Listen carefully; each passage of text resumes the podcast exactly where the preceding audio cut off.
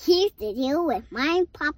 Hello and welcome everyone to Here's the Deal. I'm Jeff Adair here with Danny Sitters. Danny, good morning. How are you doing? Good morning. I'm okay today. I'm not well. I'm okay. I had a battle with the front end of my SUV. Oh, boy. Doing a little brake and rotor work, and my hands and my knees all held up, but my back didn't. Oh, so, no. Yeah.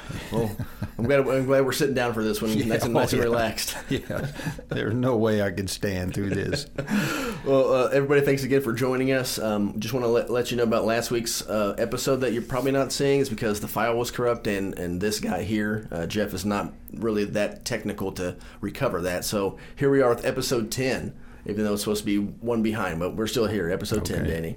All right. Another great sermon this past Sunday. Thank you for that again. You know, when Jesus asks us questions, like how many of you would leave the 99 sheep to go find the one, and how many would tear the house apart looking for one coin, why do those questions make us uncomfortable? Because Jesus asked them, that's why.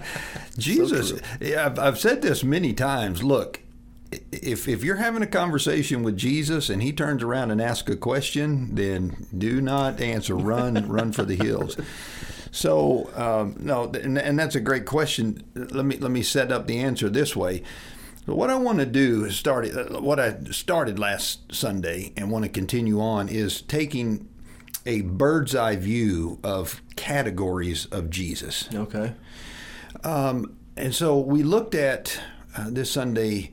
What Jesus had to say about people, in particular salvation, reaching to many people, reaching to all. And we're going to continue that, looking at various aspects, because here's what has been the case in my life. So I'll study a text, let's say a story, a parable, the parable of the weeds. And you take that one parable, you break it down, you do the word studies, you look at the historical context, and you stand up and you present. And so then the next week I might be over in 1st or 2nd Timothy and what Paul is saying for us to do and how to live. And then the next week maybe a text from the Sermon on the Mount. Okay. I've never just said, okay, if Jesus is the truth, if he's the way, the truth, and the life, let's just dive into what he taught, what he said, what he preached. Look at his miracles, how he dealt with his disciples. But I got to tell you what I'm already beginning to see. There are some common themes. Okay. One is Jesus speaks the truth. Oh, yes. And that kind of gets to what you're asking. Yep. Jesus is all about the outcast, the rejected, the less than, the people who we would tend to overlook. Oh, yeah. Ouch. And get a little too busy for. And it just keeps coming up over and over and over again, even in what we're going to talk about. So, yeah, Jesus tells these parables about the 99 sheep and one is lost, and the shepherd takes off to go find that one. And the lady that has a coin and she loses it, she's got 99, she loses one, she tears the house up. He then tells about, again, the prodigal son parable, that the father has two sons and the one leaves and goes astray and lives a rebellious life. And this week, by the way, we're going to take a look at the other son. Oh, the righteous one. The righteous one, yeah, okay. The older brother. Mm. Quite a few lessons that come out of that. Yeah. But the point of those is, which one of you would do this? Which one of you would leave the 99? And basically say, fend for yourself. I'm going after this one. Yeah. This one is lost. Or you would just put your whole schedule aside for the day and tear your house up looking for that one coin.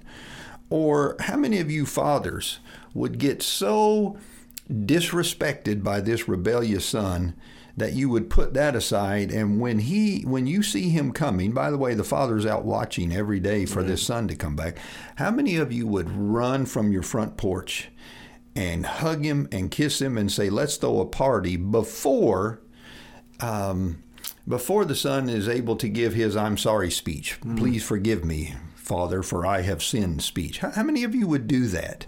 And the answer is, it's a rhetorical question. It comes out of these three stories. I probably wouldn't do that. Yeah. I've got other priorities in my life than to go and take off and leave. By the way, the actors in the story of the parables, is that's what God will do. Oh yeah. God will leave the 99 who are in the fold, right? That are eating the grass properly, safe, and yeah, and he's gone. Yeah. Why? He's after the one that's lost. So now, I said all that. Ask the question again. I forgot what the question is. Why does Jesus' questions make us uncomfortable? They make me uncomfortable because I spend most of my life thinking about myself. Huh? Yeah. What I should be doing. Another phrase that you hear me use quite often, always trying to get myself off of my own hands, dealing with myself and my own challenges and my own struggles and my own sin, to think about somebody else. Yeah. Right. So this was in a sermon a few months ago, that if we're not careful, our doctrine is, get saved, try to stay saved, be moral, and be respectable. That's a full-time job for me. That sounds like a lot of work. Yeah. I don't have time to think about you. Yeah. Someone's lost. Well, I feel like I am. I got to keep working on this. I don't know where, so the struggle is, where does grace and salvation and life fit in my life that kind of allows me to put all the other stuff aside so that I can love other people. Oh, there you go. So that, I guess I can only answer for myself, that the challenge is, for me, I tend to think more about myself and my life and my success and my struggles than I do about other people. Yeah, I see. So this idea that Jesus came to save all, even those that don't go to church, that really reminded me of a story of Jonah and Nineveh. Is that something that you were thinking about when you were bringing that up in sermon, or were you going another direction with that? That's exactly what Jonah is, another example, but it's in the Old Testament, so I couldn't use it because Jesus did. Right. It wasn't Jesus. So. That's right. Right. Yeah. So God, called Jonah, hey, go over there and save those folks. And Jonah's kind of got a common mentality. They're not us. Yeah. They're not Jewish. Those are outsiders. As a matter of fact, they're barbarians. Yeah. Talked about that not long ago. They are people who are bloodthirsty, and they're not, quote, God's chosen. Why would I go there? I don't want to go there. And he didn't go there, yeah. And he found himself in all kinds of trouble. And even after, again, the story's over with, he's sitting there mad that they did repent, right? And God saved him. Jonah doesn't like this. Yeah. We just don't tend to like the idea that everybody could be in. Right. Let me say it this way: that God could love everybody. There you go. That God does desire everybody to be saved. That Jesus came to save all. Everyone. Yeah. So, yeah, it is that one, that idea, I would say to anyone listening, take time and read through Scripture and think about what Jesus, has to say about this, and what Paul has to say about it. Yeah. There are multiple texts in Scripture that speak to this direction. And at the end of the day, I don't know all the answers. But again, the ones that I brought up Sunday, Jesus says, hey, when I am lifted up from this earth, I will draw all to myself. Everyone. Right, this idea of being lifted up from the earth, the cross, and then the resurrection, and then the ascension. When he's lifted up, that has the power to draw all people. And so, you know, it's this idea of, on the one hand, we can look at God and read text like God causes the sun to shine on the just and the unjust. We use this, and the rain to fall on the wicked and the righteous. And we say, yeah, that's God. God does that. God is no respecter of persons. He loves all, and he sends rain, and he sends sunshine to all. And but I'm not sure we should. I'm not sure how far I should take that. Right. Because at some point, doesn't that move up to a line of salvation and respectability and morality for us? It's I'm telling you that it is, our theology matters. Our doctrinal positions matter in that we end up living our lives based on those core beliefs. True. So when, I'll just say this for every person to think about, when you read texts like this, and again, I'm not telling you how to think theologically, but when you read texts like this, first examine your own theology, your own experiences. Also test all of the table talk that you've heard growing up around the kitchen table. Yeah. See, those conversations formed us when we were younger. Oh, yeah.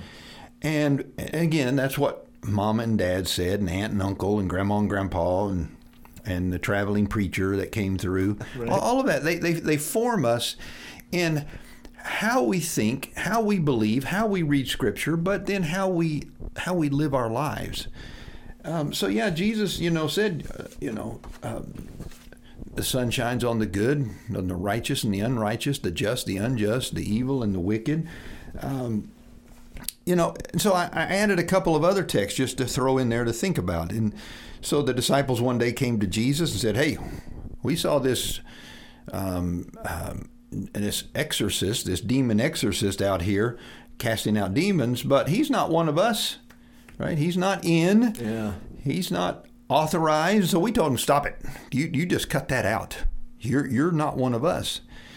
And Jesus, in his great wisdom, said, you don't need to stop him.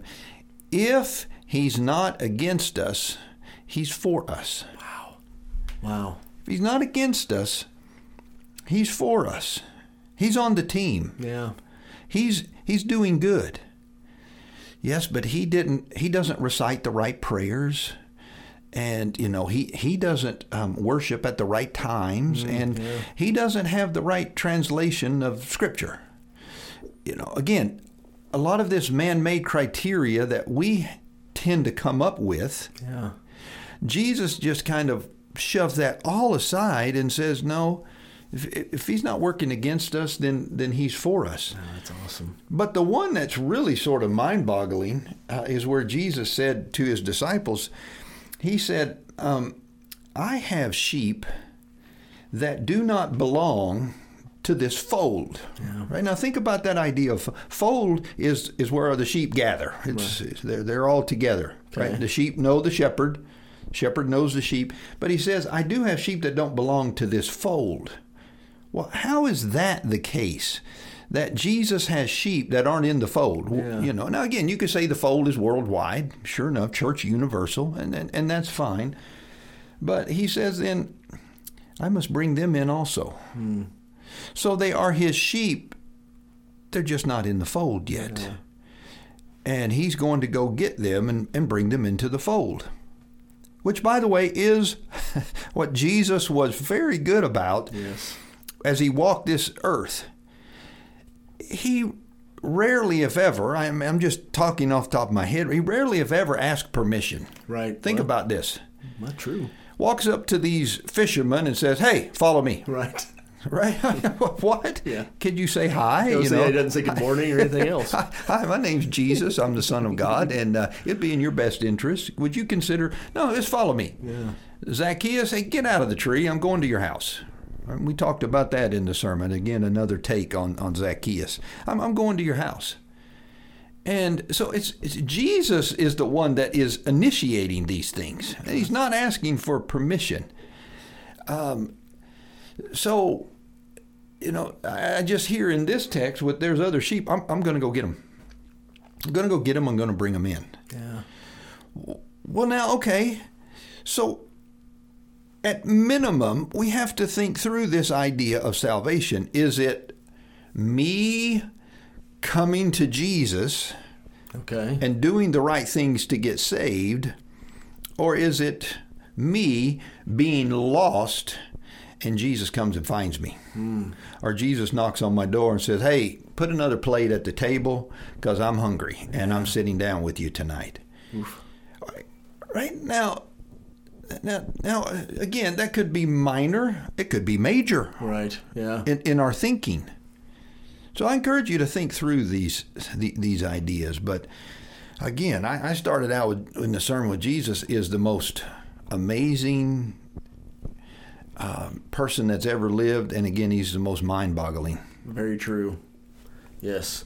You know, it says this idea of all and inclusiveness of the rain falling on the righteous and unrighteous. Revelation 7, you brought it up in your sermon, talks about a multitude that no one could count standing before the throne and in front of the Lamb.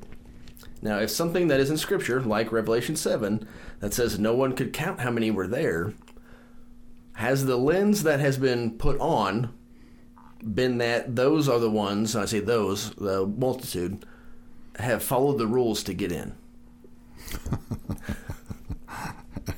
No, that's a good question. Boy, it could go in several different directions with that. But again, get the context in Revelation. John is seeing this vision, and he's looking up at the throne room around God. And this number, you can't count them. Yeah, every tribe, every nation. Right. Now, I don't know if they were sectioned off up there in heaven with the, you know, the Catholic section and the Methodists and the Church of Christ and the Baptists. I tend not to believe that is the case, and I'm just being silly with that comment. But you can't count them all from every nation, every tribe, every people, every language. They're up there. It's more, again, it's more than you could count. It is the multitude of multitudes around the throne of God. Yeah. Well, you know, that also then challenges our thinking. Yes. Where did they all come from? Here's a great question, and you ask it. Did they all believe the same things? Right. Did they all do, in their journey of faith, did they all practice the exact same things? Yeah. I think I know the answer to that. I'll say logically, no. Yeah. No, they don't. Are there some that know a whole lot more than others? Yes. Are there going to be those up there that have had incredible struggle and pain and difficulty in this lifetime, but they're there? Yes. Yes. So it is our lens. Again, it's our lens. It's that we view God through, that we view Scripture through. It is our religious upbringing and teaching that we received that also shades the way that we understand Scripture. You know, again, let's call it for what it is.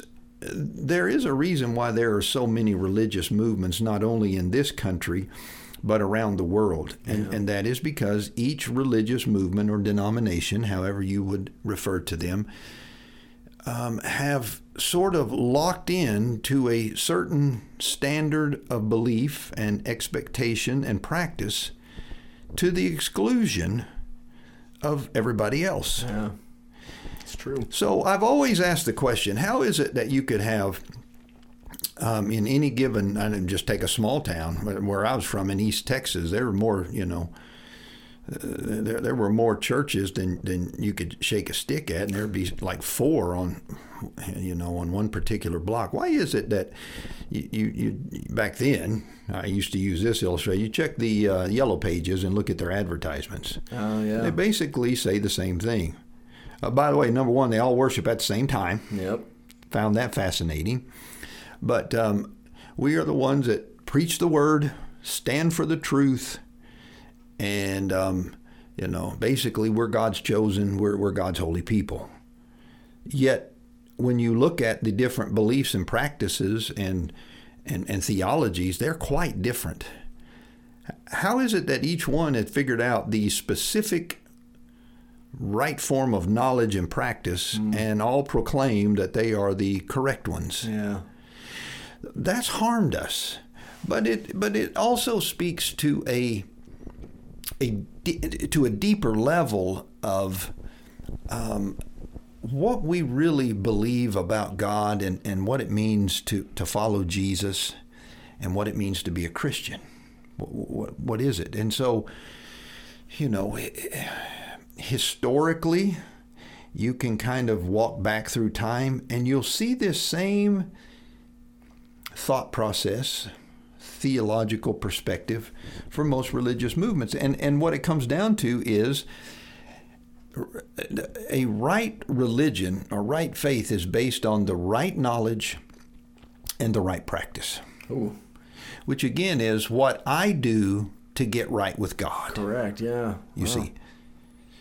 And by the way, until we're able to remove those lenses, there are certain texts in Scripture that won't make sense. I know. I've been down this road. Yeah. I can remember many, many times, especially in graduate school, leaving class with a headache and a stomach ache. Mm. And I didn't like it because it was the things that we were reading and thinking about and dealing with in the text were unfamiliar to me, and I hadn't thought of things in that way. Yeah. And it's disturbing. And yet I tell everybody, and when I have this conversation with them, over a period of time in the process, what happened to me is I have a greater love and appreciation for God and Jesus and the Bible. But I don't see it the same way. Yeah. Because I was forced to look at my looking glasses. Yeah. So, yes, even when you just brought up Revelation 7, it would be easy to take a look at that text and say, well, those are the ones who did it right. Right. Probably not. Yeah. Probably not. But yeah, just thinking about what you're saying there, I learned instead of denomination, faith tradition was something that is recent, coming up in the lexicon, if you will, for that. And when you said something about our religious upbringing, I didn't have one. So when you talk about the concept of all, it really, it speaks to me because that's what when I first came to Jesus, that's what I thought. And that's how I viewed it.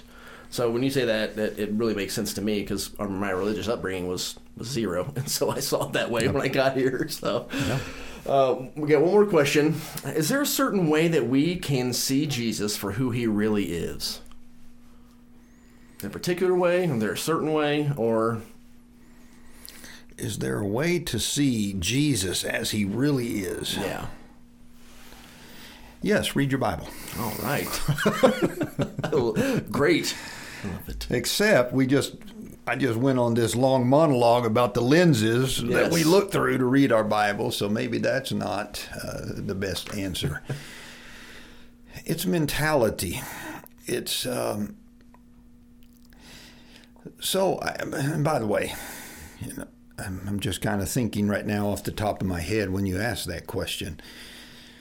So what we're going to try to do over the next several weeks is look at Jesus on a particular subject throughout all four Gospels. Okay. All right. And really wrestle with them instead of just taking an isolated text. And going ahead and stamping my own belief system on that particular text. Mm. See, if you stack up these same things like Jesus said about salvation and all and those that are lost, and it's kind of hard. It kind of gets you. You're kind of like, well, wait a minute now. Okay, I can handle one text, but now 2, 3, 4, 5, 6, you're really starting to mess with me now. You're really starting to make me have to think and reconsider, which, by the way, again, is frightening to us because it might mean that at some point I have to change. Yeah. And we don't like change. We just don't like change. So, yeah, I think looking at Jesus in the Gospels and just spending time with Jesus is important. But again, I started with this word, it's our mentality. And I think the mentality is, and this really grabbed me in preaching the sermon Sunday, this idea of being lost. Mm. That I may need to come back to Jesus with this mentality of, I'm just lost. I don't know where to go. I'm not sure what to do. And by the way, that's okay. That's how all these people came to Jesus. Right. They're just lost. Right. Now again, we get religious jargon mixed in with these concepts. Well, when you're lost, that means that you're not saved and you're not forgiven from your sins, and therefore you're not going to heaven. And, you know, and to a degree, okay. But also lost means I just don't know where to go. I'm the little kid in the supermarket that looked up and mama's not around. Yeah. I panic. And I want to say it's okay to have questions and struggles and doubts, and to say, you know, I don't have Jesus figured out all the way. By the way, I think that there are some times when Jesus tells stories that he does not give us the answer. Oh, yeah. That he leaves us in a state of questioning. And the disciples, I'm thinking of, I can't remember the story, they pulled Jesus aside and said, Jesus, what do you mean by that? Oh, yeah. What, right? We love to say now the parables or, an earthly story with a heavenly meaning. That's right. The disciples heard it and went, okay, Jesus, what do you mean? What, explain that. Yeah. What does that mean? And Jesus will say, I say everything in parables so that those that are always looking, they'll never see, and those that are always listening, they'll never hear. Well, and he walks off. Yeah. Like, golly. What? Yeah. What? Wait, Jesus, could you give us, you know? I think about that in regards to my own, to preaching, right? We preachers love to get up with a text and 3 points and if they all start with the same letter, oh yeah, that's right? And a funny story or a joke and maybe a poem at the end, and we just kind of package everything in this neat 20-minute, you know, time frame. Yeah. Look how many times Jesus either makes people upset, mad, confused, astonished. Yeah. There's a place for that with Jesus. Jesus, I just don't get it. Jesus, I just don't understand. What is it that I'm supposed to learn about you? But I don't think that it will ever happen until we get back to this lost mentality. It's another word for humility. Yeah. Right. So I wonder, again, I played with this Sunday with Zacchaeus when Jesus says, I've come to seek and to save the lost. I wonder if Zacchaeus was like, lost? Why would you look at my house, look at my crystal, look at my cars. Look, right. You think that's lost? Yeah, it is lost. It's not about what you possess, yeah, right, on earth. It's about really who possesses you. Does Jesus possess you? And so that, I think, has to be part of the makeup of our thinking is, you know, myself included, as someone who's been preaching Jesus for well over 30 years, you know, when I get up Sunday, Jesus, I'm lost. I want to do my best, but would you help us to understand? Would you help us ask more questions? Yeah. Maybe it is Jesus saying, yeah, you know what? You're going in the right direction, so let's just stay confused for a little bit. Let's just stay lost for a little bit longer in our thinking, right? So that we continue to pursue Jesus, or turn it around, or let Jesus pursue us. There you go, yeah.